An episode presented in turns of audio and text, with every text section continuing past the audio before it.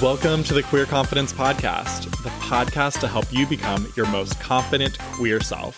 I'm your host, he, she, they, Coach Alex Ray, and I haven't always been this confident. In fact, I used to be super insecure. And through this show, I want to share with you what's worked for me, my clients, and my guests so that you can become more confident. Hello, my unicorns. Oh my goodness. I'm thrilled for today's episode. I always say that. And then I always call myself out for saying it. Anyway, I'm very thrilled to share with you today's podcast guest. He has just some awesome insight around shame in particular and queerness and all the different, like, I feel like different facets of being queer and different aspects of how it interacts with his life. And you're going to just love it. Just strap in or strap on and get ready to hear from today's guest, Chuck. Chuck, welcome to the podcast. Thank you. I'm very excited to be here. You're welcome. This is a very scrambly intro because I'm like, we are talking about so many things. It's like almost overwhelming, but like really fun. So that's my, just the shorthand is I just tell people I'm the world's most interesting podcast guest because I'm every kind of weird and I'm very, very proud of it. There you go. Which is why I wanted to have you on the show, because you reached out to me on Instagram and you're like, hey, I would love to be on your podcast. And I was like, okay, but like, what are you going to talk about? Right. And then I was like, oh, yes, sir. What am I not going to talk about? Come on. Get on here. Book now. I want to hear from you. It's been so fun to see your like the way that you celebrate yourself online too, and to just like feel really inspired by your ownership. And so that's why I thought having a conversation with you would be really fun. Yeah, I'm so excited. And I also love that we don't know each other all that well. We know each other a little bit online, but like this is going to be a really fun conversation where I'm like genuinely showing up with so much curiosity and so much like I don't even know where we're gonna go. It's gonna be a great discussion. Which is why I stumbled through my words on the intro. So you ready, y'all? So Chuck, please go for it. Go ahead and introduce yourself to our listeners today. Tell them a little bit about who the hell you are. Yeah. So first and foremost, I'm technically incarnated as a human being, but I don't really feel like a normal person. And I used to really like be embarrassed about that and hide about that.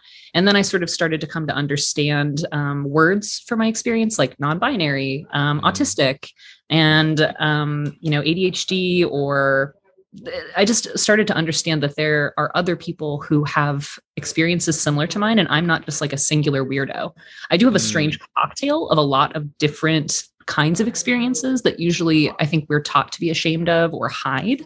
But I have always been sort of like an unrepentantly, annoyingly obvious outsider, which is why I got beat up a lot as a kid. But like as an adult, like people don't beat me up anymore and no one can make me shut up. So I'm just going to be proudly strange. I love it.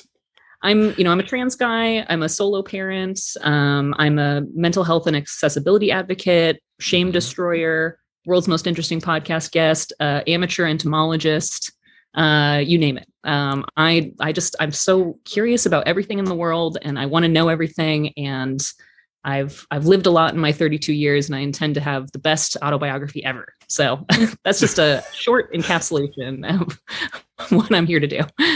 I love it. Best biography ever. Yep. Mm-hmm. I can see that. I'm working for it. I really am. You really are. You are having the experiences for it. That's for sure.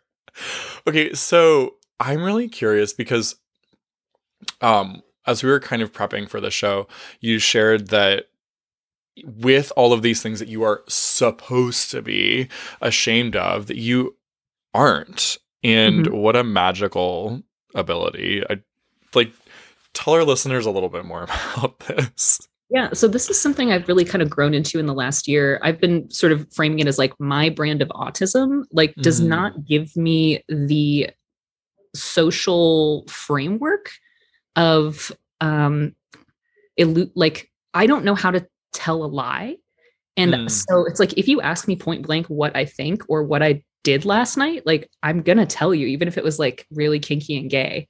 Like, if you asked, like, I'll just tell you. Like, I don't have that mechanism in my brain that gives me pause that says, like, is this appropriate? Or like, is this person going to judge me? I just sort of just tell the truth all the time. And that's, you know, weird, but also it's kind of my superpower. And it really allows me to cut through a lot of things in my corporate job. Like, I'm not shy about asking questions about why we make organizational decisions with people who are C-level, VP level. I just ask them, like, why is this like this? And if I don't agree with them, I'll say, I think we should consider this. And I guess I just, like, part of it too is that I don't really believe in power dynamics that I don't consent to. And so it's like, I don't care if you're the most powerful man in the world or not. Like, you're just a guy, and I'm just going to tell you what I think. And that's sort of carved a weird path for me. That's been kind of fun. I fucking love that. Also, I love how you are speaking of autism in a way of empowerment and that it is truly a superpower.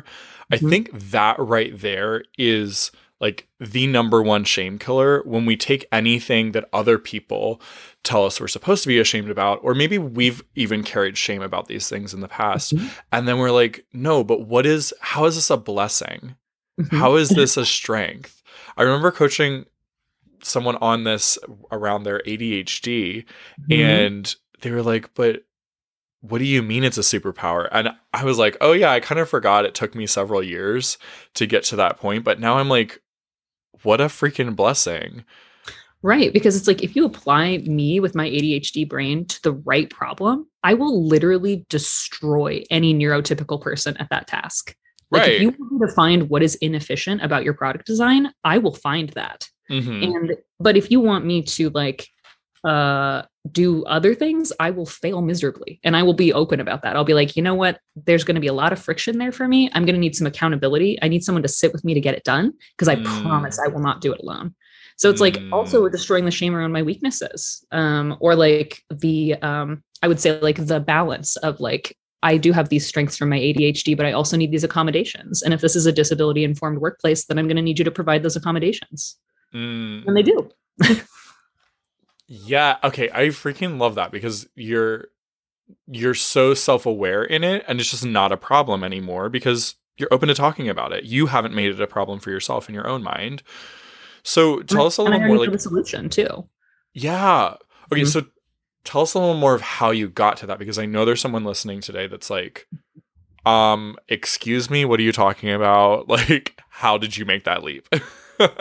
I think it's helpful that I spent a lot of time out of the corporate world and kind of anti-corporate. And now I'm in the corporate world, especially at this time where DE&I is like the buzzword of the year, diversity, equity, and inclusion. So every single company in the world right now wants to look good on paper in terms of how they're meeting people of color, queer people, and disabled people.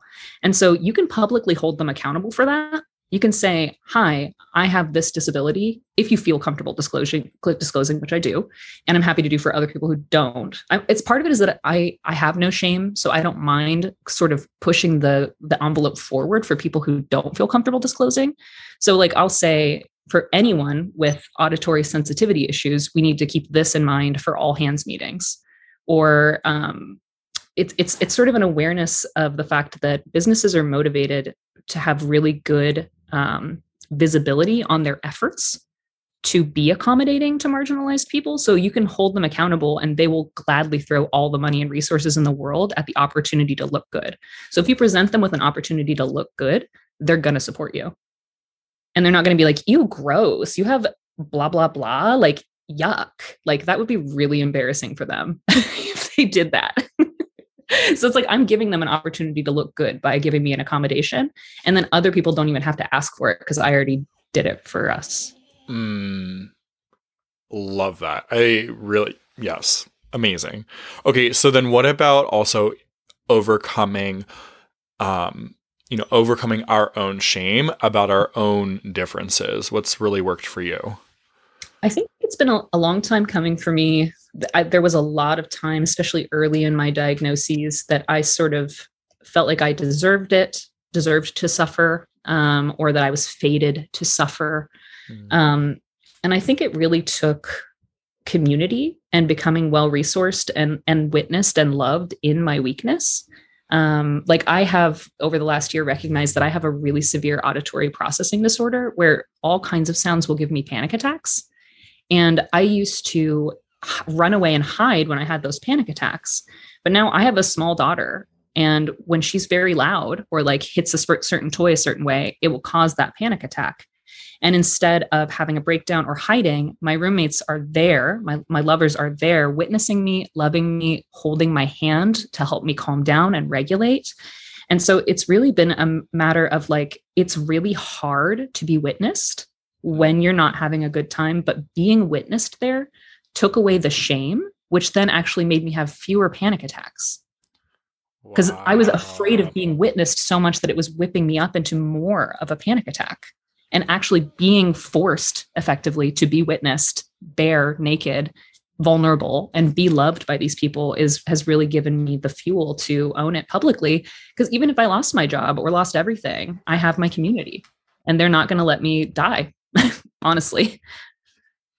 Wow. Okay. So like being willing to actually let other people see you as you are, and practicing like, hey, look, it's okay. And then it sounds like, what was that like the first time? Because I'm imagining like putting myself into that scenario, like going through a panic or even anything, like going through anything that I feel a little shame around, and being there with an intimate partner and them seeing me go through this, me being open and vulnerable about it. Like it's not comfortable. No. And I'm practicing this in real time right now. And it's like, this week has been wild, but like, what, tell us about that journey for you. What is it like? You know, what it's bringing up for me is like, there's two angles I want to come at it from. I mean, one is that the first time that ever happened, it wasn't intentional. It just happened. And it was hot shame. I was warm. I was miserable. I felt like, oh, they finally found out that I'm worthless. Now they know my horrible secret that I'm actually a disgusting human being who has to like stim or cover my ears or cry when there's too much noise. And so it was like, I didn't really intend for that to happen. But I guess I just noticed that after the first time, I wasn't so scared about the second time. And part of it too, was that after they witnessed me, I checked in and I was like, hey, I'm really embarrassed. I'm super sorry that like, I got frustrated or like, I had to leave. Like I sort of owned it and was like, I'm really sorry. And then I even named like, I am embarrassed. I am ashamed. And they said, you don't have to be embarrassed. We love you. Like, thank you for trusting. What they said, thank you for trusting me with that. And thank you for letting me know what you needed in that moment. It was not a burden for me to support you. And so I will say I have incredible people in my lives who are trauma informed, who are healers, who are, you know, like really are doing the work, and we are building a safe place for all of us. Wow. But so it's radical how much we love each other in this queer platonic space that we've created that allows for healing. But yeah, it took being witnessed without being it on purpose, and then owning that I was embarrassed, and then being told that I was okay repeatedly.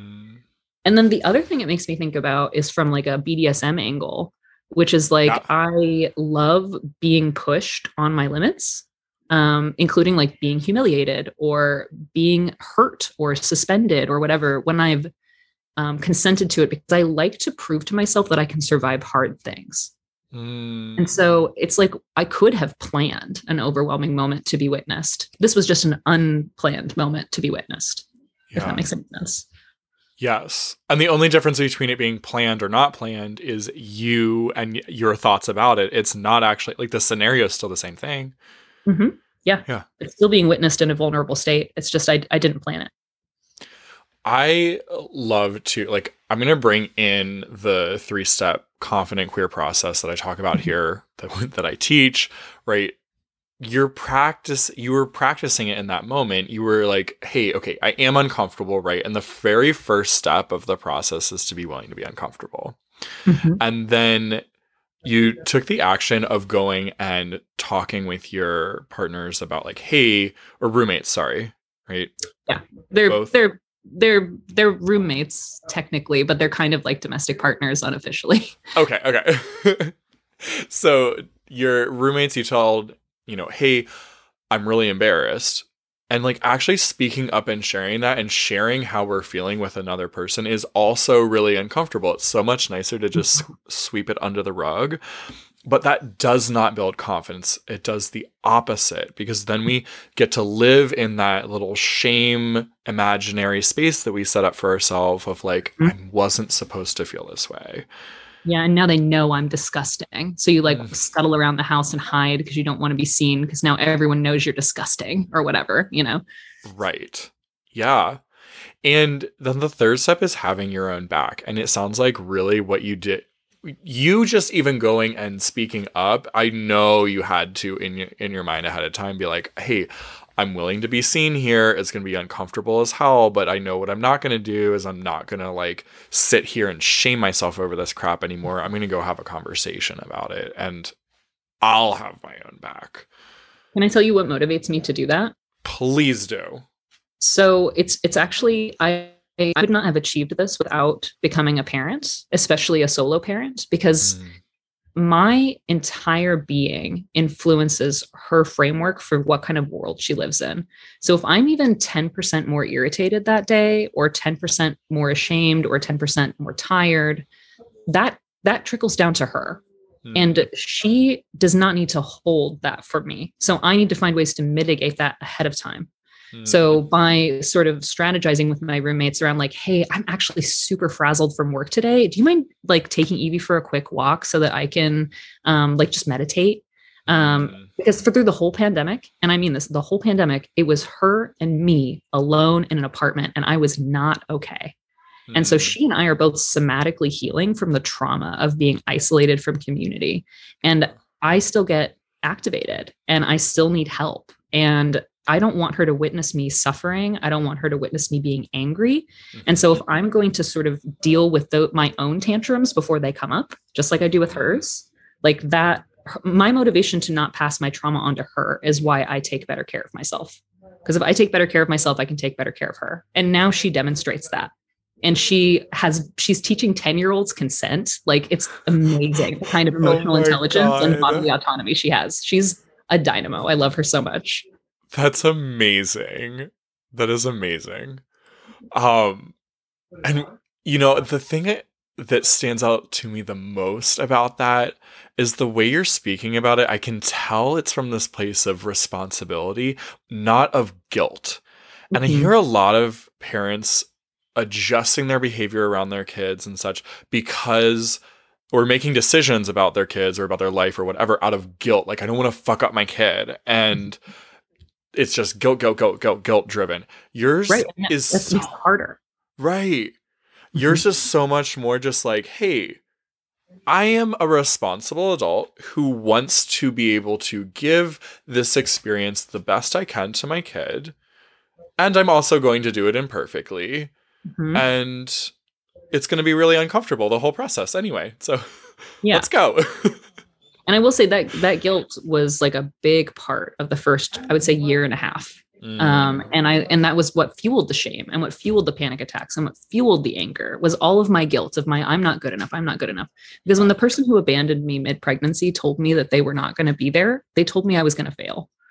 And I believed that story for a very long time. And I don't anymore. But that story like really hurt me a lot and created a lot of guilt. And when I finally confronted him and realized that I didn't need to believe the story he told me, that set me free. The guilt dissipated when I realized that he wasn't right. If that makes any sense. Who wasn't right? The person who told me I was going to fail. Yeah. It was sort of like, as long as I believed that story, I sort of was failing because I was so guilty and ashamed and sad. And the second that I sort of wiped that story clean for myself and decided I was going to make my own story, that was when I decided I was going to take charge and I was going to be proactive and I was going to be responsible instead of guilty, like you say.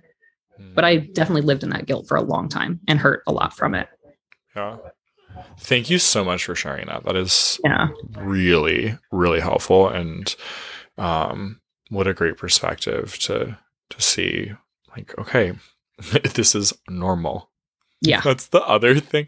All the things are like, it's so weird. I'm not allowed to feel this way. No, like that's normal. And then just it happens to be that most people are living their life faking it because they think if they can perform happiness or perform okayness, mm-hmm.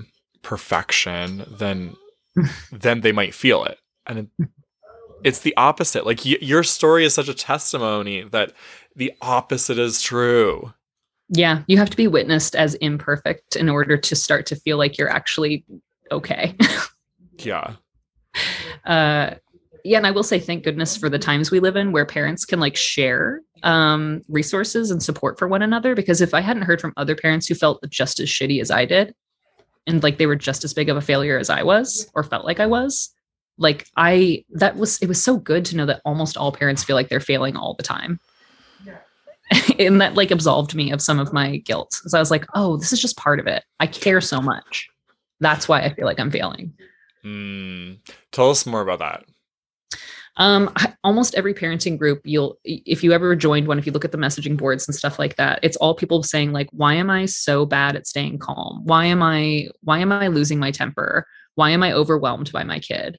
And it's like, because it's overwhelming to not sleep for 3 months and get yelled at and spit on and kicked and punched. And it's like somatically, physically, psychologically, and then especially like throw a pandemic, throw isolation on top of that. Like you're not supposed to be okay. Like if you're having a hard time and you're losing your shit in front of your kids, you're not alone.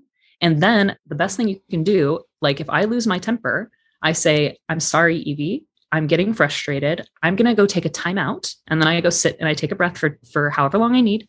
And I come back and I say, thank you for letting me have that space. I feel better now. Can I give you a hug? And then I've noticed if she has her own emotional outbursts, like I have had in the past, she demonstrates the same repair behavior. So losing your the goal in parenting is not to never lose your shit. It's to show, how do you lose your shit, keep your integrity, and then repair the relationship. And like, so I learned that from a million other parents. That's not a Chuck original. I feel like this, though, is every relationship in all of life. Definitely parenting, but like, holy shit. That is like the magic sauce for every relationship, isn't it?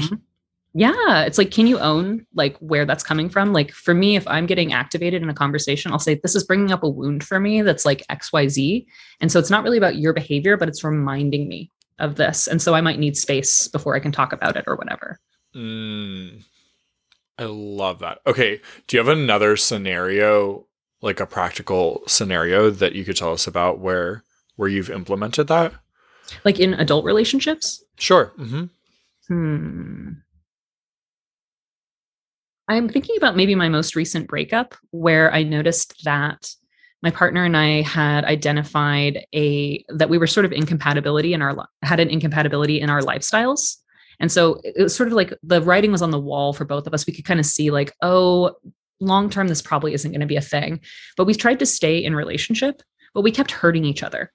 Mm-hmm. And I realized, and so I kind of brought it up. I was like, can we just acknowledge that we're both experiencing grief from acknowledging our incompatibility? And can we just take some space to process our grief independently and then come back together as friends in like a month? Because they're dating my roommate and they are my friend. So it's like, I don't want us to just keep hurting each other over this grief. So I had to name the grief, acknowledge that I was being hurtful because I was hurting, and then decide to do something different with this person. And then we had a great agreement and it's been good. I have faith that we'll get to come together as friends in a couple weeks. What emotional maturity. Like, wow. I love it. Yeah, polyamory sort of forces it. Cause it's like, once you're in community and all your friends are dating your friends and your partners, it's like, if you're a dick, like you just hurt like 10 people. Yeah. Oh my God. All right. So tell us more about that, about polyamory and like, what is it like for you? It's interesting because I always tell people who are new to polyamory, for the first 3 years, I was an asshole and I sucked at it. I thought everyone needed to take care of themselves and I didn't understand why everybody's getting their feelings hurt all the time. But it turns out that like, I just was not, one, negotiating appropriately what I could show up for. Two, I wasn't listening for what people were actually telling me. And I wasn't doing good repair. I just thought it was like every guy for himself out there in polyamory. And now I understand that it's about like building trust. And at least in my style, we do, you know, there's kitchen table polyamory. We call it brunch polyamory because we always have brunch with our polycule, which is awesome. Like, and it's just, it's a fun weaving. Like I invite a friend over for brunch and then they start dating my metamor, you know, and then they admit they have a crush on me. So now it's like, there's this, just this weaving of our lives together. And it's, I would say polyamory is a practice of vulnerability, of honesty, of adaptability, and of loving people for whatever they need to do to take care of themselves and respecting that your worth is not based on another person's behavior, that is them taking good care of themselves. And yeah, I don't know. There's a lot of ways I could talk about polyamory, but that's what's coming up. Okay. Tell me more about the worth though. Like, I think this is a beautiful topic for today. Yeah. So I think a lot of people will base their inherent worthiness on how their partners or friends or family treat them. Totally. And so like for me, there are certain things. What's a good way to frame it? I have a motto, which is I can't take it personally if you take it personally, which is like sometimes like if I need to set a boundary, it's super not about you. And you can take that personally, but that's between you and yourself because I'm not saying that you're worthless. You're saying that you're worthless because I'm busy today. I'm just busy today. You're worthy all the time, 100% to me. But if you're the one telling yourself you're worthless, that's between you and yourself. And I can't actually fix that because I can support you. I can love you. I can affirm you. But if you believe you're unworthy and you're looking for me to like perpetuate that, like I can't show up for that, if that makes any sense. Yeah. Yeah, that absolutely does. So how you mentioned like the first 3 years were, you were an asshole. You said I was really not good at it. Tell us more.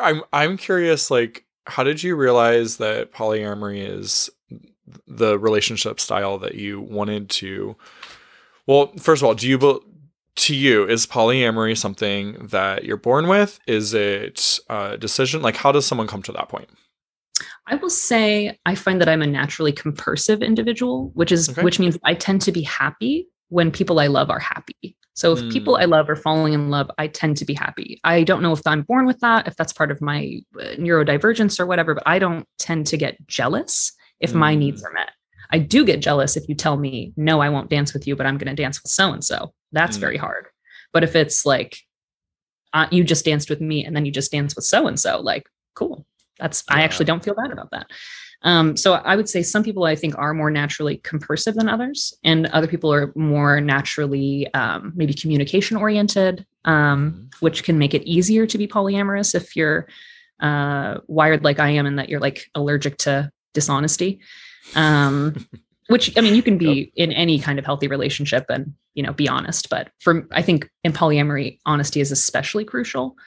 For myself, I was introduced to it, when I was 19 by a married man who was trying to convince me to go on a date with him. And I thought he was a horrible, disgusting cheater. And I was like, how dare you, sir? You think I'm a kind of person who would participate in that sort of disgusting, like, I hate cheating. I think it's horrible.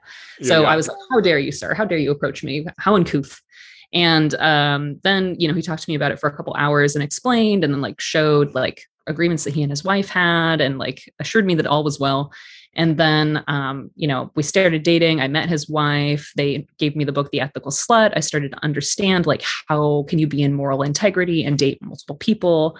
And so for me, it was just sort of like clear that made the most sense for me, because I'd always been in relationships and had lots of crushes and had been really like punished in those relationships for expressing those crushes. And I have just found that it was better for me if I was either single or dating people who didn't mind if I got coffee with someone cute, just to find out, you know, are we going to write a thesis together? Are we going to build a house together? Are we going to smooch? Like, if I'm curious, I have to know. I'm relentlessly curious, and I need to be supported and loved in that.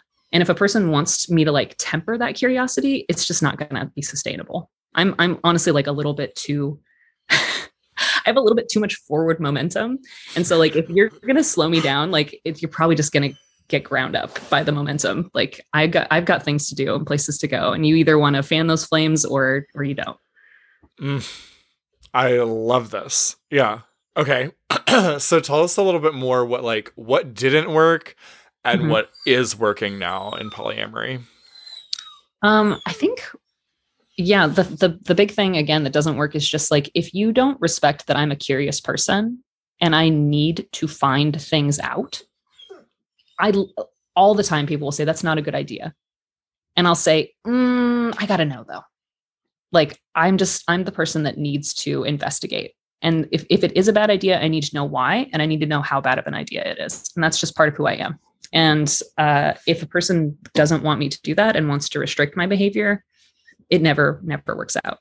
What does work is what we're starting to develop a language like autonomy first polyamory or relationship autonomous, where my primary partner and I, we have a trust that we've built between each other. And we know if we don't hear from each other for a few days, or they're literally on the other side of the country right now, or if they go hang out with a friend and they end up having sex, that's all fine. I trust that our core relationship isn't affected. So it's sort of we don't need to ask each other for permission to explore things. We just sort of check in and say, hey, I was hanging out with so-and-so. We ended up having a great makeout session. And then we high five about it because we're excited for the other person about a new connection, but we know that our connection isn't threatened. So I would say having a really trusting bond allows for freedom for both individuals in a way that is really delightful. Okay, so I love this. I'm so curious. What then, that bond, tell us more about that. Because we've all grown up in this cult. Well, we've all, I'm assuming most of our listeners have grown up in this American culture with romance and Disney and the diamond industry and Christianity and Catholicism, all of these different things, saying it's the only way to have a deep, committed relationship with someone is to make them your exclusive sexual partner, right? And so what I love is that you're exposing no, not true. So how does one have that deep, intimate bond with your primary partner? I think what was helpful for me going into this relationship is an understanding of attachment theory. You've got your secure attachment, your anxious attachment, your avoidant attachment. And so I'm really closely attuned to my body, through a lot of my spiritual practice. I notice somatically my reactions to things. And so I can feel if I'm pulling away or if I'm grasping or if I'm chill.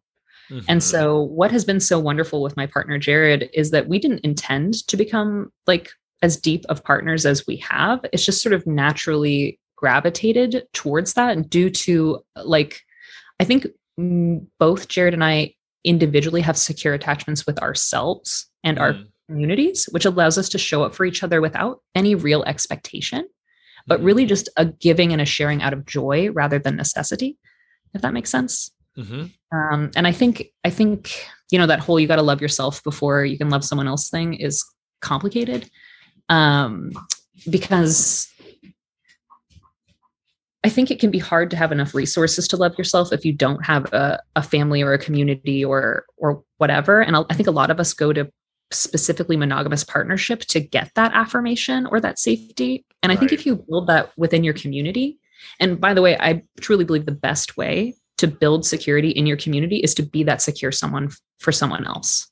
If you want to be able to lean on people, being the person people can lean on is really, really is a great way. Yeah, that I've found to build that safety in my life. I love that. So it's so interesting to me, you're saying it didn't even start out that way. It wasn't even really intentional. And that you two came to this point of, how did that even happen? How did you get to that point? I'm so curious. So, yeah, I think we met on Tinder and they had posted that they were looking for someone to do kinky wrestling with. Oh, cool. And I love wrestling. Yeah. And so I messaged them, was like, LOL, I want to wrestle.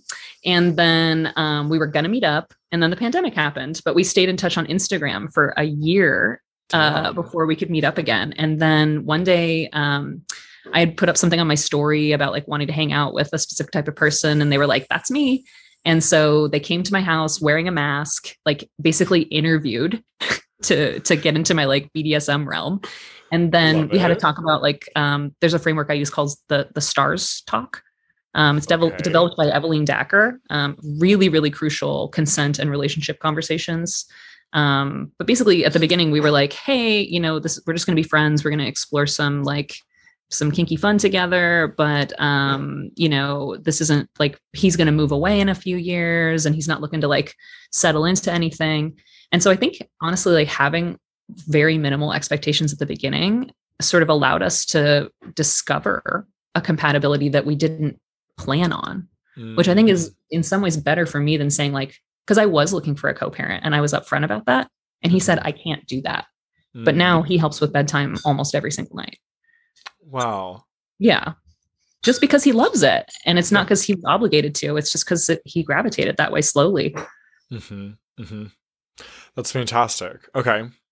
And so then what do you think is the most, you kind of said this already, but what do you think is the most helpful thing for you both to feel secure and committed in this relationship? Period. I think not period, question mark. This is something that I think I actually just developed words for today, which is that no one in your life, especially your partner, should be a single point of failure. You need redundancy. Yes. You need fabric. You need dispersed needs met, because it's like my partner's in New York for the entire month. Am I going to collapse in a heap on the floor because I'm devastated and under-resourced? No, I'm going to ask a friend to help with bedtime. I'm going to ask my roommate to help with bedtime. And it's not like I'm only asking one other person. I have a pool of 5 or 6. So if any one person is like, gosh, no, I don't feel good. Or like, hey, I actually just got asked on a spontaneous date and I want to go. No one in my life is a single point of failure. Not me, not anyone. And in the pandemic, when it was me alone with my toddler, I was the single point of failure. I held it all. Yeah. And that was horrible. And I never want to do that again. And I never want anyone in my life to feel like they have to do that either. I want my Jared to feel like he can leave for a month to take care of himself, to follow his heart and his calling and do what he needs to do for him and know that I'm going to be okay. Yeah. Yeah. That is beautiful. I'm like, oh my God. Yes. Yes. And it is so opposite of what I think most people are trying to do. I wonder if the reason that we like to have those single point of failure in our lives with our relationships is because we think, oh, it gives me a sense of importance. Mm-hmm. If like I'm that person's everything, then like, yay, I'm so important, right? And like, I don't know. I've never like thought of it that way before. I'm like, I think maybe that's probably what most people are walking around doing subconsciously. They're like, well, I get my sense of importance from you needing me. So like, don't go anywhere else. Don't have other friends. Like I need to be your one and only so I can be really important. And you can be my one and only so that you can be really important. And well, I don't know about you, but I grew up with a huge rescue fantasy.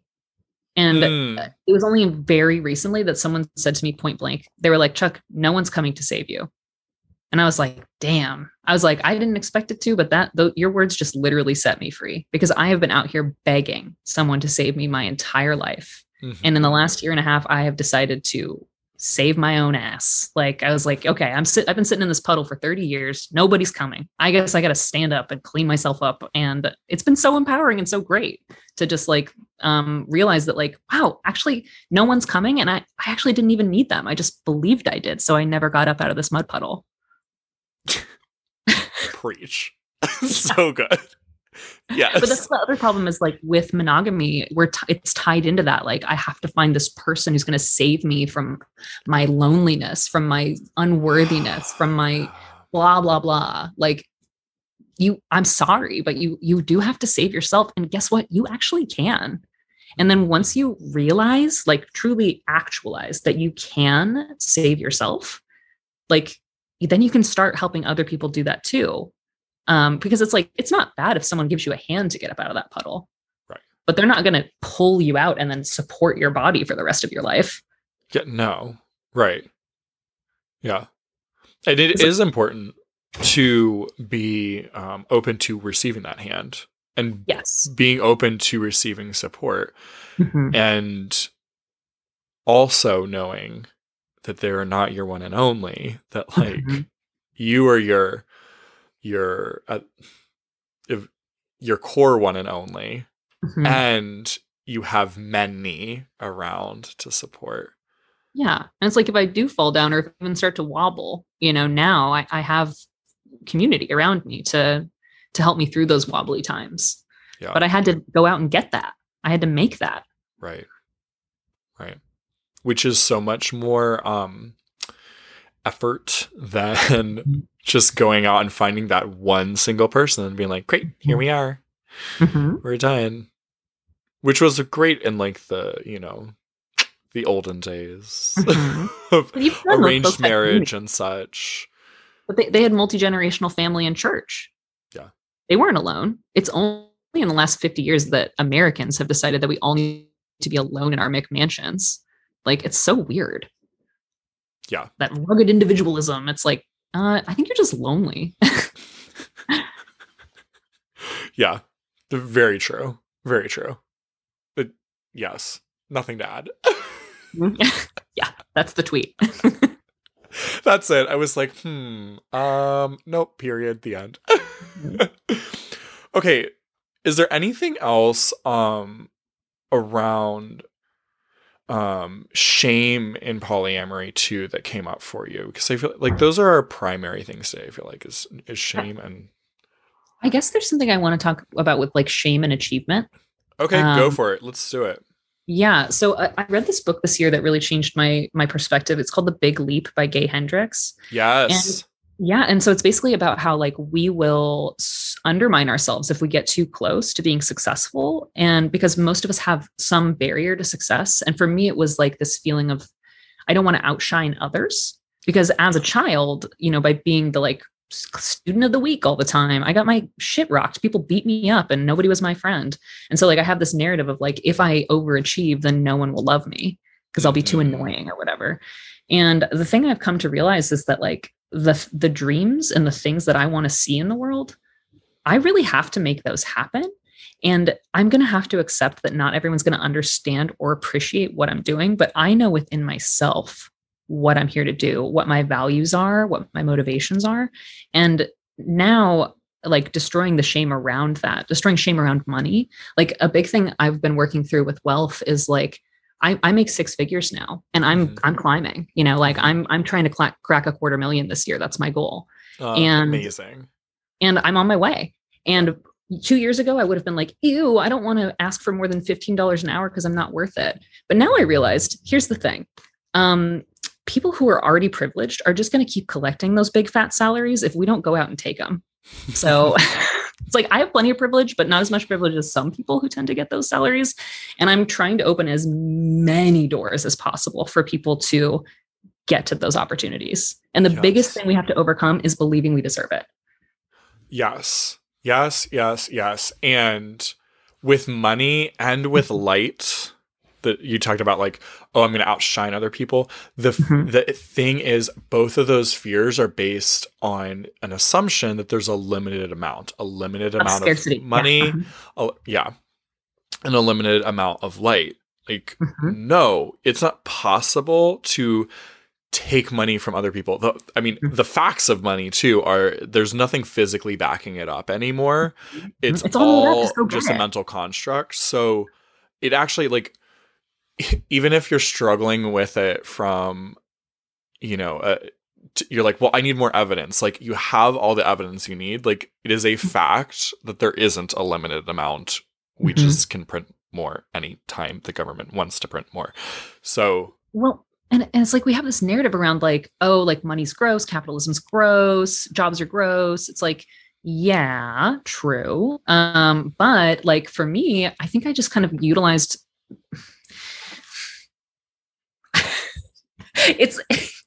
I'm working on what I want to say because I do know like people I work with will listen to this, But the truth is that no one, okay, I have a job. I am hired. I am salaried. I worked for myself for 10 years. I still work for myself. Yeah. And like, I am always going to protect my well-being, and like, I am going to protect my worth. Mm-hmm. And like, some days I work 2 hours and some days I work 10, and both of the days I am just as valuable. I don't need to overwork myself to justify this 6-figure job. Like, I'm just worth it. And like we were saying, you know, money's made up. And there is no lack of opportunity. I feel like I had more of a point, but I think I got embarrassed about it and shut it down because I don't want coworkers to hear it. That's totally fine. I think if I was going to like coyly talk about it, I would say I'm utilizing my kink mindset to enjoy the gross parts of capitalism. I'm having fun with it. Yes. I love that. Even the thing. Preach. Yeah, that's if y'all are trying to figure out like, okay, wait, what the hell is Chuck talking about with the kink mindset? Go listen to the episode called Kink. This is exactly like we are on the same page here. Just go listen to that episode and you'll understand it. But the same thing is true of light, right? And like not outshining other people. Like, it's just not a thing. You're not, there's not like, oh, and I've now taken the spotlight away from others. No, it's you are being more light yourself, which actually is shining away for others. So actually the truth might be, instead of I'm going to outshine them and they can never progress, and you know, other people can never progress in their life. Actually, if I shine brighter, more people might shine brighter too. So, and it might even be from a competitive place. And if so, like, come for me, bitch. Right. Because that is I fun. Hear you. I love to compete. It's not a bad thing. Like, come on, let's go at it, right? And it, like, from a place of love, like I'm not, it's not like I'm better than. Although it's like those, a game. It's fun. Right. Exactly. And those intrusive thoughts come to me sometimes still of like, oh my God, they're better than me. And it's like, no. They're not. We are the same. We are all just humans. Same even playing field. And yet, totally uneven playing field. There's no such thing as super uneven field. Like, but we're all human. We're all unique. Right. We all have different experiences. We all have different DNA. We all have different everything. And that's not a problem. Let's go compete. Come on, bitches. Yeah. Let's go. Yeah, let's race. Let's see. Like that's been my thing is so I have a friend who we've actually just been competing on salary. And she was like, haha, you out-earned me for 2 weeks, bitch, but I just got a raise. And I was like, I'm coming for you. I was like, just wait what I've got in store this year. So it's like healthy, friendly competition. I love that. Yeah, it's like, it's really fun. That is, is like, go ahead. The other thing I'll say is it's okay to be delusional as long as you're having fun with it and you're not hurting anyone. Like, I don't really know if I'm going to crack $250,000, but I'm sure as hell going to try and I'm going to have fun getting there. I'm going to be audacious and I'm going to be bold and I'm going to try. I love it. I'm so excited for you. I can't wait to hear. I actually... set my goal this year for just over 200,000 for my business, which is crazy because I haven't even hit 100 before. So we're like gonna fucking leapfrog this. And also I'm not gonna go like throw a pity party if I don't hit it, but I love to have ridiculous, crazy goals and like, let's go. So last year I started unemployed, making $1,500 a month myself, like self-employed. My goal was to make $80,000 by the end of last year. I cracked 140. Oh my God. Yes. So what could come up this year? I have some, I have some wild projects in place. I have some schemes and dreams where I'm curious. I think we're both going to do it. Yeah. And I'm curious. We're going to have a lot of fun trying. Exactly. I'm curious for you. Like, this is the last thing and then we'll, kind of wrap up, but I know for me the way that I go and approach my goals now is one from that fun standpoint that we were talking about, but also like I'll set it and I'll plan it out and I'll be like, okay, this plan kind of makes sense, and throw the plan away. Like, I'm open to letting the universe now offer this to me in any way. I've done the math, I know it's possible, but the how and the exact steps, the ones I made up are not going to be the ones that work. I know that. You can start with the first step and see if you can get there and then see what you see from that step. Yeah. Yeah. What about you? I would say, yeah, I'm somewhat similar in that I'm very unattached to, I honestly like some of the goals I have for things I want to see in the world, like in terms of technology or art. It's sort of like if I mention it to someone and they go run and make it so, like, I'm not going to be mad that that thing exists now. Yeah. But it's like I can only do things one step at a time. And, oh, well, okay, here's the best way to put it. Are you familiar with the concept of the mountain that Neil Gaiman has talked about? I don't know. Tell it and maybe. Yeah. So the mountain is like your faraway goal. Like, let's say, okay, I do want to have a 4-hour work week. That's my mountain. Okay. And so whenever I take a step in any direction, I ask myself, is this a step towards my mountain or away from my mountain?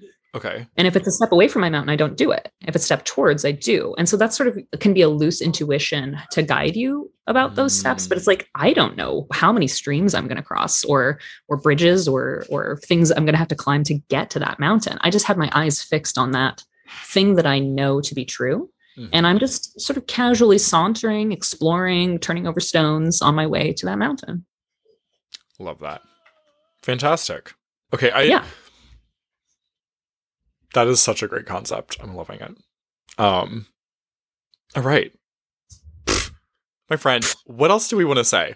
I want you to be able to like share your information and links and everything in a moment, but like, is there any like parting words or last like nugget of gold wisdom that you want to give to everyone today? There are two phrases that I would like to invite people to meditate on. Okay. And those two phrases are stay curious. Don't ever make up your mind about something 100%. Stay curious. And two, rest in abundance. There is enough. There is enough. The earth inherently is benevolent and creative, and you are made of the earth. And if we can lean into that benevolent, creative energy of the earth and embody it and nurture it, we're all going to be fine. But we got to stop burning it down. Damn. That's all. Just that. That's it. Just that. When I said gold, you really brought the gold. Yeah. So good. I take no ownership for any of these. These are all straight from the earth through my mouth.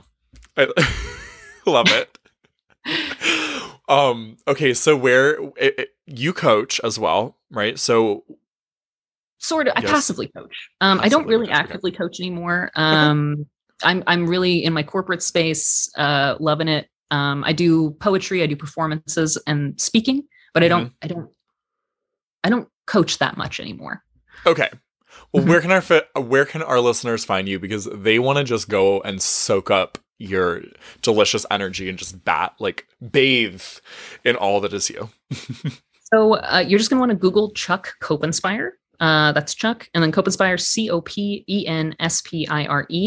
You'll find all of my stuff. I'm the only Chuck Copenspire there is. There's TikToks, there's YouTubes, there's everything you could dream of. Just if it's all under my name. Yep. And we'll have it linked up in the show notes as well for you all. So you don't have to go far. So wonderful. Oh my God, my friend. Thank you so much for being here today. What a great conversation. So enlightening. I took so much out of this conversation. So thank you. I appreciate you. Yeah. Thanks for making time and for giving me an opportunity to speak to your audience. Of course. All right, my friends. I will see you on the next episode. Bye. Bye.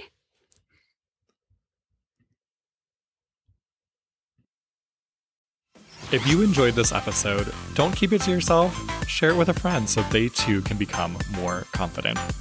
You can also help more people find the show by leaving a 5-star review wherever you listen.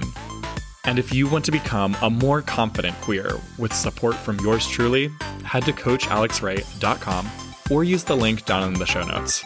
I'm looking forward to working with you.